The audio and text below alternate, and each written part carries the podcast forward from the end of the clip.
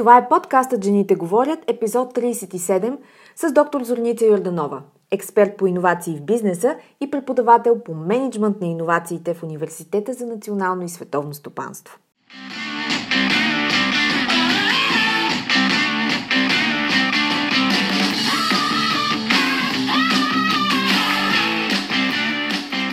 Добре дошла, Жените говорят. Подкастът посветен на жените лидери в менеджмента и бизнеса. Аз съм Анета Сабова, консултант по темите на женското лидерство, лектор и автор на книгата Жената, която създадох – личният път на женското лидерство.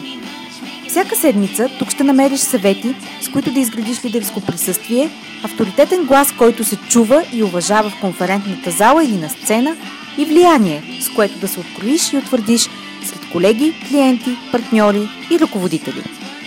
Женската сила в бизнеса и политиката е в лидерството – така че да започваме! Здравейте с новия епизод в подкаста Жените говорят. Искам специално да благодаря, че слушате подкаста където и да сте в този момент.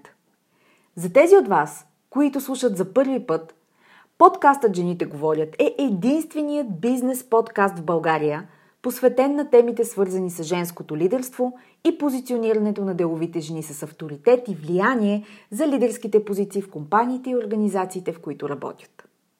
Създадох подкаста като продължение на някогашната видеорубрика в Успешни жени «Жените говорят», в която ви срещам с забележителни жени в бизнеса, менеджери, ръководители, собственици на бизнес и лидери, които имат опит, перспектива и богата история, която да споделят с всички нас. Всяка жена е уникална в своята област и по характер и възможността да почерпите от нейния опит е шанс, който е трудно достъпен. За щастие, всички във вътрешния кръг на успешни жени го имат чрез подкаста. За мен винаги е било любопитно да знам как мислят едни от най-успешните жени в бизнеса, какви хора са, какви навици им помагат да се справят – и защо са достигнали нивото, на което са, което често е CEO. Всеки епизод е своеобразен менторски клас или мастер клас, в който споделяме уроците, които сме освоили по пътя, грешките и поправките им, стратегиите, които са дали резултат, но и най-важното – майндсета, който е необходим за да функционираш с пълен потенциал на CEO ниво. Затова, добре дошли отново в новия епизод, който обещавам да ви изненада – Свързах се с моята гостенка в LinkedIn, защото бях любопитна какво точно прави един консултант по разработване на иновационни стратегии, прилагане на корпоративно предприемачество, управление на проекти и внедряване на иновативни практики. Зорница Йорданова е експерт по иновации в бизнеса, преподавател в УНСС и коуч по иновации за бизнес организации, желаещи да разработват и внедряват иновации – Попаднах на името и в професионалната мрежа по времето, когато издаде първата си книга The Business Innovation Book, а аз тък му бях издала моята книга, жената, която създадох личният път на женското лидерство. Тогава си казах, о, да, най-сетне, още една жена български автор на бизнес съдържание, пакетирано в книга. Малко сме, но пък за това се надушваме.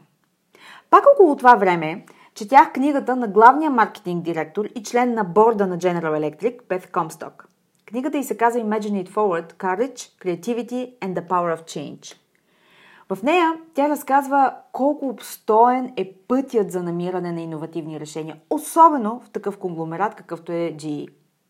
Всъщност, процесът по иновации в една компания е първо задължителен, ако компанията иска да оцелее в 21 век и следователно неизбежен – Второ, зависи от креативността и често конфликтните гледни точки на работните групи, които са ангажирани. Затова и възможността да се изразят тези идеи е от ключово значение, а не да бъдат смачкани от някой шеф, защото така е казал, че трябва да се случи нещо. Тогава креативността бива задушена още в зародиш. Създаваш служители, които работят от 9 до 5, но не и силни екипи, които бъкат от прогресивни идеи и дърпат бизнеса напред. До някъде именно това днес е проблемът на много от настоящите бизнеси и за това се задъхват за хора. Следващите поколения отказват да бъдат задушавани. И трето, иновацията на ниво компания е доста структуриран процес, което някак си ми беше обягнало. Работата на Зорница ми показа именно това. Има структура, механизми и начини, по които да се управлява иновацията и интегрирането й. Моята гостенка има 15 годишен професионален опит, като последните години се занимава предимно с IT и научни проекти, свързани с моделите и методиките за разработване на иновации и тяхното адаптиране и прилагане в бизнеса. Написала е над 40 научни статии, защото е учен, и, както споменах, е автор на книгата The Business Innovation Book, която представя основите на управлението на иновациите, които всеки трябва да знае, за да започне да ги използва и да ги прави. Печелила е два пъти наградата Млад економист на Съюза на економистите в България и международни конкурси за най-добра публикация. Зорница пътува много и изнася лекции и презентации в чужбина. С нея си говорим за това какъв е генезисът на иновацията. И подсказката ми тук е да не си представяте откриването на топлата вода, електричеството или пък Стив Джобс. В 21 век едва ли можем да мислим за такива открития на ежедневна база. Иновацията е много по-приложима в бизнеса, без да бъде разтърсващо променяща света. Само печалбата, което никак не е лошо, нали? Много ми беше интересно да разбера как студентите й възприемат тази материя и как успява тя лично да ги ангажира. Разбира се, позволих си да я попитам по-женски. Бидейки жена, бидейки красива и млада и бидейки учен, случва ли се тази комбинация да рекошира не по хубавия начин в професионални ситуации за нея и какво прави тогава? Очаква ви един много интересен разговор, който трябва да отговори на въпроса как да правя нещата различно. Въпросът, който, знаете, аз нищя ежедневно, дори в съня си. Приятно слушане и не забравяйте да споделите подкаста с други жени, които имат нужда от разговори на високо ниво.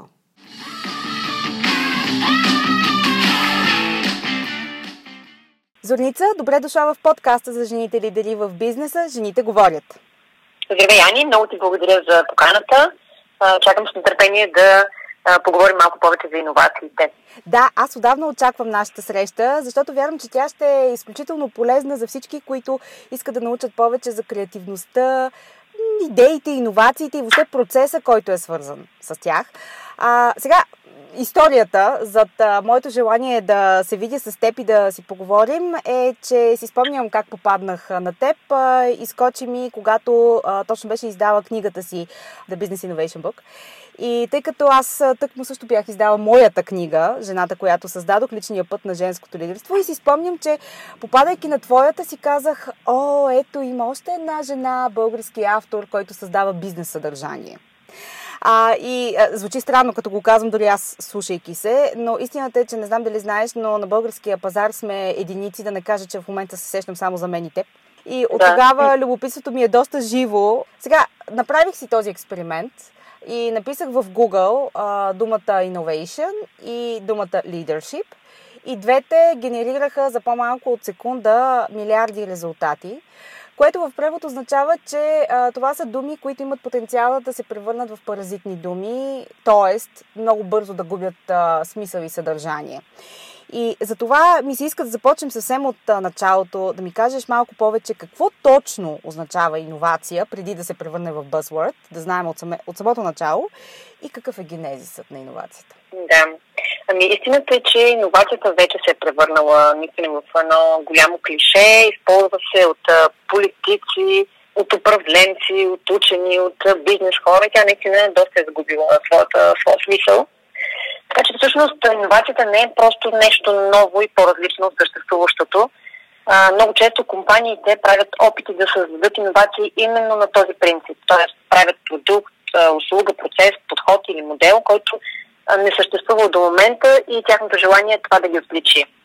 А, но всъщност това не е иновация. За да бъде такава, тя трябва освен да представлява някаква новост, а, също така трябва и да решава съществуващ проблем или конкретна нужда, да го прави по-добре от съществуващите альтернативи, не просто по различен начин или а, по-ефективно, да носи реално стойност за потребителя, да има положителна обратна връзка от ползвателите, да бъде жизненно способно жизненно способна промяна, поне частично в сектора или в тясна сфера, в която, в която се прилага да може да постигне мащаб в цикъла да се мащабира и да намери други приложения. Тоест самата иновация е нещо твърде далеч от просто една идея и нейното приложение. Тя е свързана и с решаването на проблеми и най-вече с потенциалните клиенти, които са готови да платят за нея. Да, т.е. говорим за нещо много по-детайлно и много по-дълбоко, отколкото, защото повечето хора, като чуем иновация, какво си представяме? Представяме си една хрумка, една добра идея, нещо гениално, нали?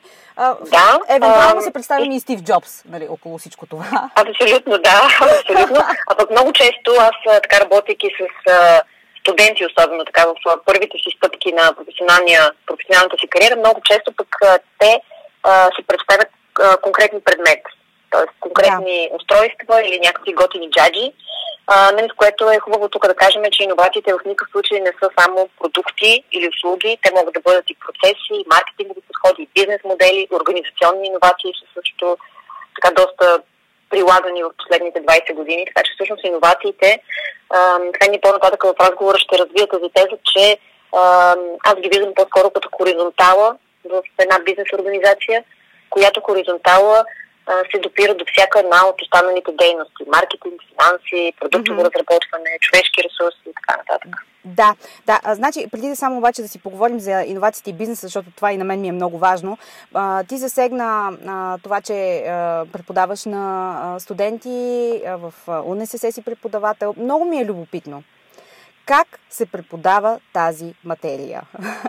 а, защото за мен тя звучи абстрактно, но всъщност ти току-що сподели, че а, реално тя се докосва до всеки един, всяко едно направление в а, един бизнес, т.е. е нещо много важно, много съществено и много присъствено в а, ежедневието на бизнеса.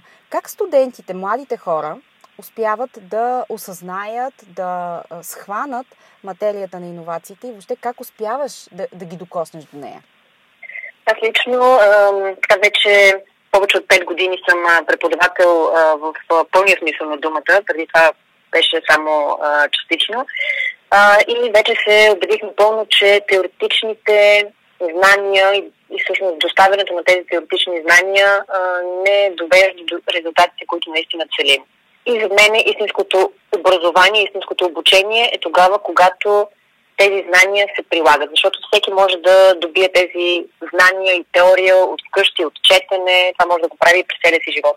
А всъщност образованието и ефективното образование трябва да направи така, че тези знания да могат да бъдат прилагани. И иновациите, като всъщност процес и модел за управление на един на правенето на иновации е всъщност не чак толкова трудно за а, преподаване. Бих казала, че студентите много добре го а, усещат това реално са а, един комплекс от много наброй елементи, всеки със своите специфики и приложения, които могат да бъдат прилагани в най-различни а, степени, в най-различни контексти. А, по отношение конкретно на преподаването, а, аз страшно много използвам принципите на gamification, т.е. това е правенето на конкретни а, игри, които да бъдат забавни, но в същото време да имат конкретна цел и по този начин студентите да могат да използват някои научени похвати а, и методики, за да стигат до някакви крайни резултати. А, разбира се, благодарение на опита ми от бизнеса, който е вече над 15 години, много често се налага да давам и конкретни примери, когато те не са чак толкова ясни за студентите. Така че би казал, че студентите много добре се справят с а, правенето на иновации. Разбира се, в економическия университет ние се занимаваме предимно с първите стадии от процеса за правене на иновации, т.е. генерирането на идеи, търсенето на ниши, бизнес анализа, намирането на конкретни проблеми и нужди, които да бъдат решени в последствие и бизнес анализ, как точно те да бъдат приложени. При евентуални колаборации с други университети, като медицински, технически, имаме възможност някой друг да поеме самата разработка на иновациите и в последствие отново студентите по управление и економика да се вземат с комерциализацията им mm-hmm. като вече бизнес модели, маркетиране и така.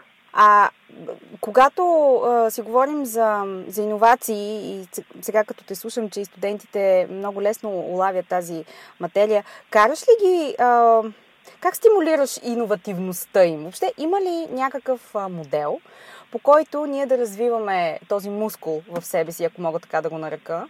А, защото, ето, например, на мен в ежедневието, в бизнеса ми, постоянно ми се налага да отговоря на въпроса как да направя нещо по различен начин, най-елементарното. Стигането до правилната аудитория, доставянето на качество, на съдържание, на стойност, което да им е полезно, което да е практично, но по-автентичен, различен, включително уникален начин, защото ти знаеш, шума в системата е изключително голям. Та, ако трябва да следваме някакъв модел или стъпки, едно, две, три, които да ни помогнат за развитието на тази иновативност вътре в нас самите, можеш ли да подскажеш как да го случим това? Абсолютно да. Всъщност аз имам такива обучения, които правя за конкретно за фирми в България, които са свързани именно с развитието на личната креативност и на груповата креативност, която вече последствие бива ползотворена за правенето на иновации. Абсолютно има модели. Така, нещо, с което мога така първоначално да започна е първо изучаването на собствената ни а, креативност.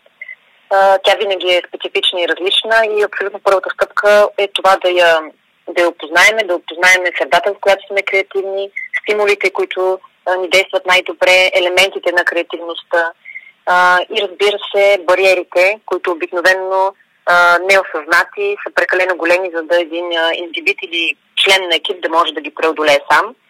Така че това са общо взето първите mm-hmm. стъпки. Има си конкретни модели и обучения, които са в рамките на 2-3 дни много от а, дали са студенти, дали са специалисти в а, корпорации, много лесно успяват да се освободят от а, голяма част от бариерите, които ги съпътстват и ни им позволяват да разкрият и да всъщност да развиват ежедневно своята креативност. Тук искам нещо да кажа, че креативността е просто една от много малките първи стъпки в правенето на иновации. Така аз често използвам едно уравнение, а, за да обясня какво е иновация и че всъщност това е едно така доста по-голяма концепция. И аз като съм привърженик на темата за иновациите, които всъщност решават истински проблеми и нужди. Да. Така че за мен е проблем, ако го съберем с креативност, ще решим идея. Mm-hmm. Идеята, идеята са страшно много. Идеята сама по себе си не е нито а, продаваема, а, нито е предмет на някаква сделка, нито е ценна, ако си остане само идея. Така че идеята плюс реализация вече е някакво изобретение, някакъв а, конкретен полезен модел. И вече след като успеем това изобретение да го комерциализираме, чак тогава ще а, постигнем някаква иновация. Така че а, правенето на иновации всъщност е един наистина дълъг процес, който обаче в никакъв случай не трябва да е сложен. Напротив, той е обозрим, ясен а, и с правилните методики, с правилния коуч по време на случването му. А, това става нещо, което, се, което възпитава не само служителите в иноватори и студентите в бъдещи иноватори, а, всъщност създава иновативност на самата организация и в крайна сметка това е и основна цел на консултантите по иновации – да работят върху иновативността на организациите, за да бъде възможно създаването на иновации, независимо а, от служителите. Защото, бидейки една организация иновативна, всички нейни служители ще бъдат способни да правят иновации, да, всъщност, да се адаптират непрекъснато. Да.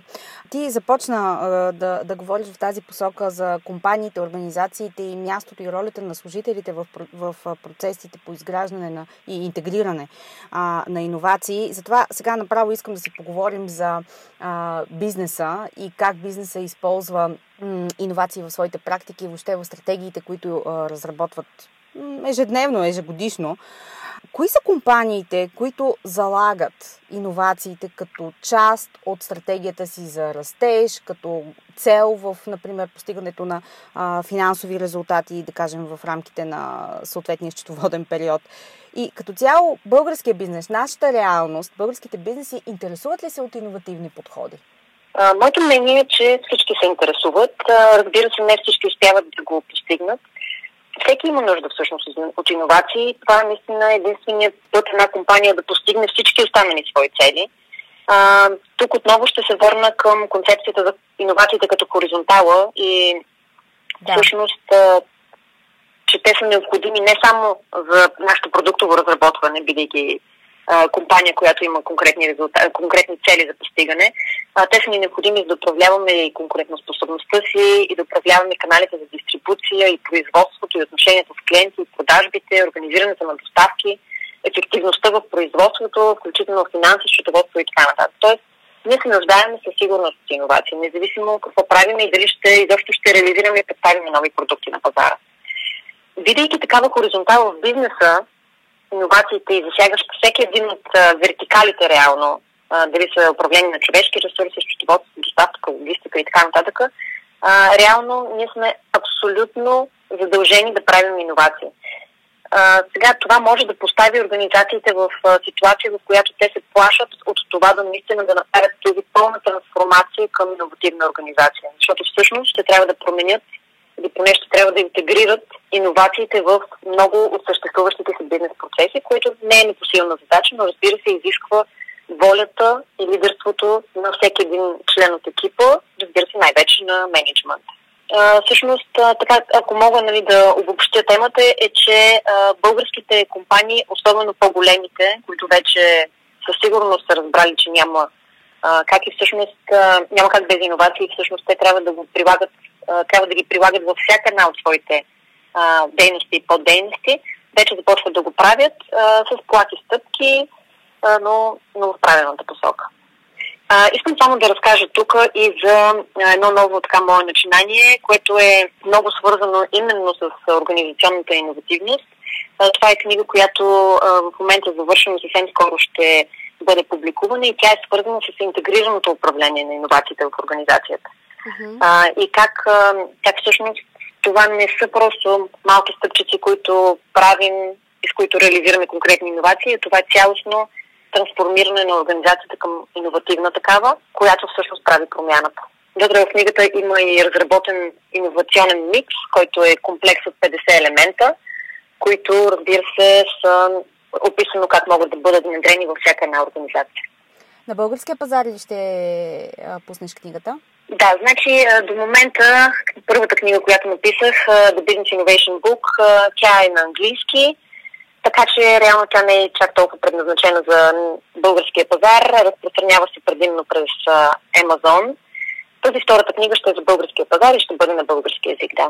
Много се радвам. Ще, ще я чакам с, с нетърпение. Добре, когато това е нещото, което исках да те попитам, тъй като компаниите неизбежно трябва да намират нови иновативни подходи в бизнеса си, ако искат да растат и да се развиват, както и ти споделяш, това е валидно за всяка една компания. От друга страна, хората как да кажа, хората сме хора а, и човешкото в нас обикновено по най-низкото съпротивление обича да функционира, лесно освоимите навици, не обичаме промяната, промяната се смила трудно, тя предизвиква нали, несигурност, неизвестност. И повечето хора като цяло, като човешки индивиди, не обичат промяната, независимо какво твърдят. От друга страна, организациите, обичат или не, а, имат нужда от нея, а промяната е едно от най-трудните неща, които се комуникират. Аз това го осъзнах, когато попаднах на книгата на главния маркетинг директор на General Electric, Пет Комсток. Попадала ли си на нея Imagine It Forward? Тя излезе миналата година, ако не се лъжа.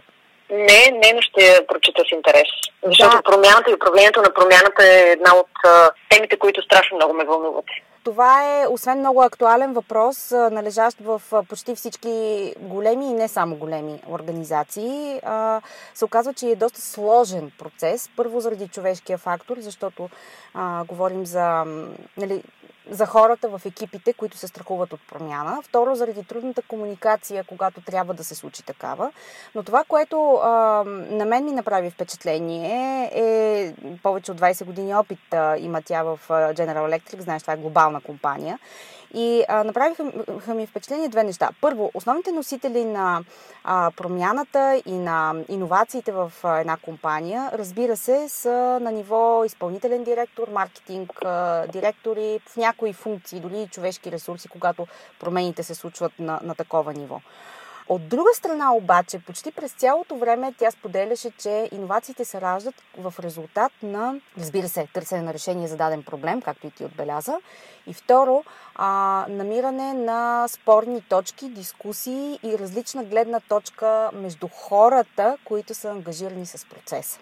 Тоест, а, как мислиш, ако трябва да си отгледаме такава среда и дори корпоративна култура на иновации вътре в компанията, какво би я подпомогнало, така че тя да е с, устойчива в, а, като част от ДНК-то на една компания? Да, разбирам въпроса изключително в десетката е наистина. Защо смятам така? Първо, защото адаптивността като човешко умение за мен ще е най-ценното умение за бъдещите специалисти и за сега растящите деца. Повечето от знанията, които сме придобивали ние, нашите родители, включително и учащите в момента, тези знания те ще бъдат или изпълнявани от изкуствен интелект, или от роботи, или от автоматизирани а, процеси и дейности.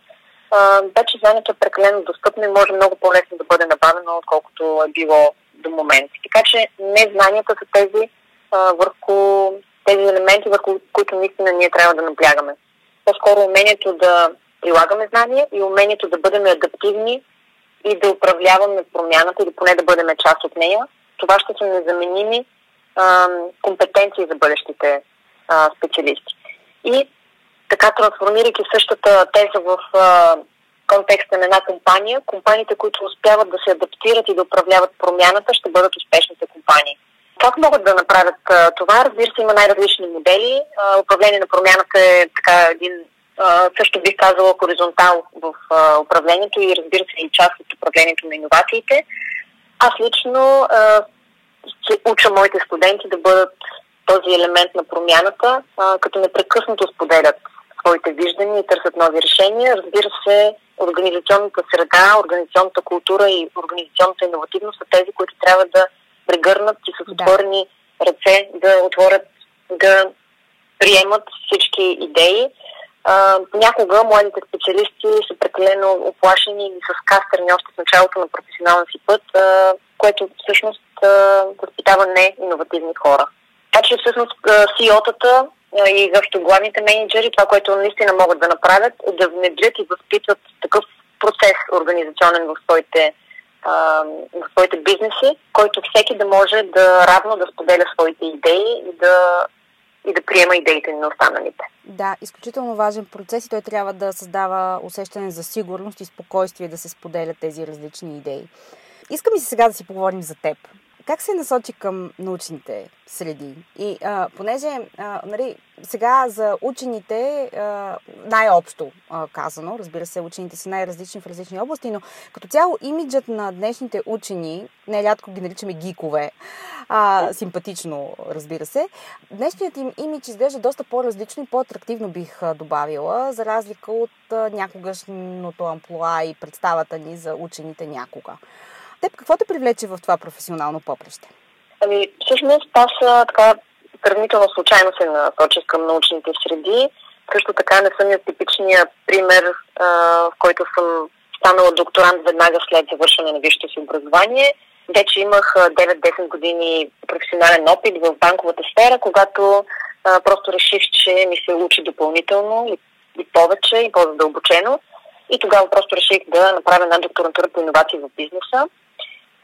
И истината е, че правенето на наука, работата по научни проекти и самото преподаване толкова ме заплениха, че реших да променя кариерния си път и да се ориентирам в това. Разбира се, правя и много други неща едновременно, които вече обаче са много повече свързани с преподаването и с а, научни проекти. По отношение на имиджа, за който споменаваш, а, а, бих казала, че а, това е нещо, на което обръщам аз много голямо внимание. Промяната също съществува. А, дори в а, тези научни, в научните среди, в а, днешните учени. А, благодарение на работата, която работи и на многото проекти, в които участвам, имам възможност страшно много да обикалям по света. И а, това, което аз бих казала за днешния, модерния учен и преподавател, е, че това вече не е този професор, който знае всичко и има отговор за всичко той също е адаптивен човек, като всички останали специалисти. А, трябва да може да прилага знанията си в различни контексти, да дава ползи на обществото, не просто да изследва. Тоест да дава крайни резултати от своя труд, които да бъдат възможни за прилагане. Тоест той трябва да бъде комуникативен, да присъства в социалните мрежи, да бъде пример за обществото, да пише книги и за широката публика, не само научни изследвания. Това е модерния, модерния учен в моите очи. Това ли според теб ще направи науката атрактивна за младите хора? Да, като я направи по-достъпна. Mm-hmm. Да, и то всъщност по-достъпна ще направят именно тези носители на науката сред младите, преподавателите. Да. Когато, разбира се, и те бъдат достъпни. А какво те пали в работата ти? Защото ти разказваш, нали, че макар че си попаднала случайно, всъщност това се е оказало твое призвание и много повече те дърпа сега а, напред. Какво те пали? Коя част най-много ти харесва? Работата с студенти, хрумването на идеи, разработването на модели, работата с клиенти? Какво точно ти, ти е най-голямата страст? най-голямата ми страст, независимо по какъв проект работя, е работата ми с мотивирани хора. А, така че това е нещо, което обичам и в преподаването. Мотивирани студенти. Има наистина такива. Също така в ролята ми на коуч по иновации има страшно мотивирани специалисти в корпорациите. Има и по проектите, по които работя, много мотивирани хора, които не приемат не за отговор и изобщо не за следваща задача. Това е нещо, което ме, ме мотивира и мен. Обичам страшно много да спомагам процеса от самото начало, дори от липсата на идея и от липсата на проблем, който да бъде решен, до финала в правенето на иновации и изобщо управление на проекти. Добре, а случва ли ти се просто главата ти да е празна, да нямаш идеи, да не знаеш откъде да започнеш. Ти знаеш процеса, по който трябва да а, измислиш а, нещо, което трябва да, да г, г, резултатира в а, иновация, обаче не се получава. Суша, пълна суша. Какво правиш тогава? Случва ли ти се? Разбира се, че се случва. То, и то е съвсем нормално да се случва не само на мен и на всички хора и на всички организации. Истината е, че има страшно много методики, които този процес може да бъде възбуден, да бъде проактивиран. Най-различни, има най-различни брейнсторминг техники. Аз си сътрудничам с един нидерландски институт, който съчетава най-различни игри и техники, и точно конкретно за събуждане на креативността и боравя с най-различни техни инструменти, но така ако мога да обобщя няколко така лесни а, инструмента, как можем да събудиме а, креативността в нас и решаването на проблеми, наблюдението на текущата ситуация и нашето умение да слушаме и да наблюдаваме е един от наистина силните инструменти, а, с кои, на които може да се учим и да се възпитаваме и да тренираме за себе си а, да се интересуваме от възникващите технологии, от промените в останалите браншове, изобретенията, а, действията на конкурентите, разбира се, да слушаме клиентите си, партньорите си, колегите си, да се интересуваме и да анализираме всички промени във вътрешната и външната среда, които се случват. Това са страхотни сигнали mm-hmm. за бъдещи иновации промени в самите нужди на клиентите, които се опитваме да удовлетворим, разбира се, трансфер на знания от най-различни сфери и индустрии. Така че техниките са страшно много. Това е един не, непрекъсващ процес. Разбира се, много често той е стагниран, така че трябва да всяка организация и всеки екип, дори и всеки човек сам за себе си, трябва да има своите техники да събужда своята креативност и иновативност и да знае как да я поддържа винаги ефективна. И във форма. Да. Искам сега да те попитам един женски въпрос. От а, жена към жена, да си попитам аз. А, ти си жена, учен си, красива си и си млада. Сега, тази комбинация, случва ли се да рикошира не по хубавия начин за теб? Например, да бъдеш подценявана или мнението ти да бъде омалуважавано или да трябва, например, да по презумпция да докажеш на клиенти или на колеги, че всъщност си тежиш на мястото, имаш импакт, имаш влияние, а, имаш професионалната експертиза под колана си. Може би всъщност това е най-лесното да го докажеш. Но а, налага ли ти се да преборваш някакви стереотипи на този етап в живота си и в кариерата си? Много пъти ми се е налагало, вече в професионалния път и продължава да ми се налага. Истината е, че така понякога човек с а, така лека тъга подхожда към тези ситуации, а, но пък и това е още един движещ мотиватор да постигаме повече и повече. А, така че да, случва се непрекъснато, а, но в крайна сметка може би пък е за добро. А, не, случайно, а, не случайно и всъщност резултатите обикновено са конкретни метрики, с които доказваме правотата си. Между другото, научният подход много помага. Аргументите и способността да вадим аргументи в наша полза, когато това е системно, системен подход. Така че това е просто едно от предизвикателствата, с които красивите жени трябва да се справят ежедневно. А, много често казвам, когато се случва това да е един от стереотипите, с които жени в професионална среда или в бизнес среда се сблъскват, а, да, да давам съвет, че всъщност а, елементът на изненада е най-силното оръжие, когато, например, си подценена, очакванията спадат много ниско и тогава елемента на изненада винаги е в твоя полза. Добре, и накрая на нашия разговор искам да те попитам какъв съвет би дала на дамите, които сега ни слушат и си записват? Ами, така, абсолютно импровизиран съвет, който бих дала е а, да създадат свой проект, а, да напишат всички свои идеи, дори и най-лошите, а, защото записаните идеи, дори лошите, стават добри идеи в някой бъдещ момент. Така че, мили дами, запишете всички свои идеи, харесайте няколко и започнете да ги изпълнявате. Света е пред нас и всъщност ние сме тези, които а, го променяме ежедневно. А, така че вашите идеи ще се превърнат в а, иновации, в бъдещи успешни проекти. В а, това чудесно общество около Ани а, са събрани много жени, които аз съм сигурна, че могат да, да работят заедно, да имат добра колаборация. Така че аз също се включвам в а, това общество на Ани. Благодаря много и разбира се съм а, готова да помогна на всяка от вас. Изключително съм ти благодарна, че беше мой гост днес в а, подкаста Зорница и се надявам съвсем скоро да се видим лично двете заедно. Много ти благодаря и аз. До скоро. До скоро. Благодаря ти, че беше част от днешния епизод. Подкастът Жените говорят се продуцира и спонсорира от успешни жени с Анета Савова. Повече за жените лидери на 21 век и как да бъдеш една от тях можеш да разбереш като се абонираш за нюзлетера на успешни жени на сайта – или следиш профила на Анета Савова в LinkedIn. До нови срещи!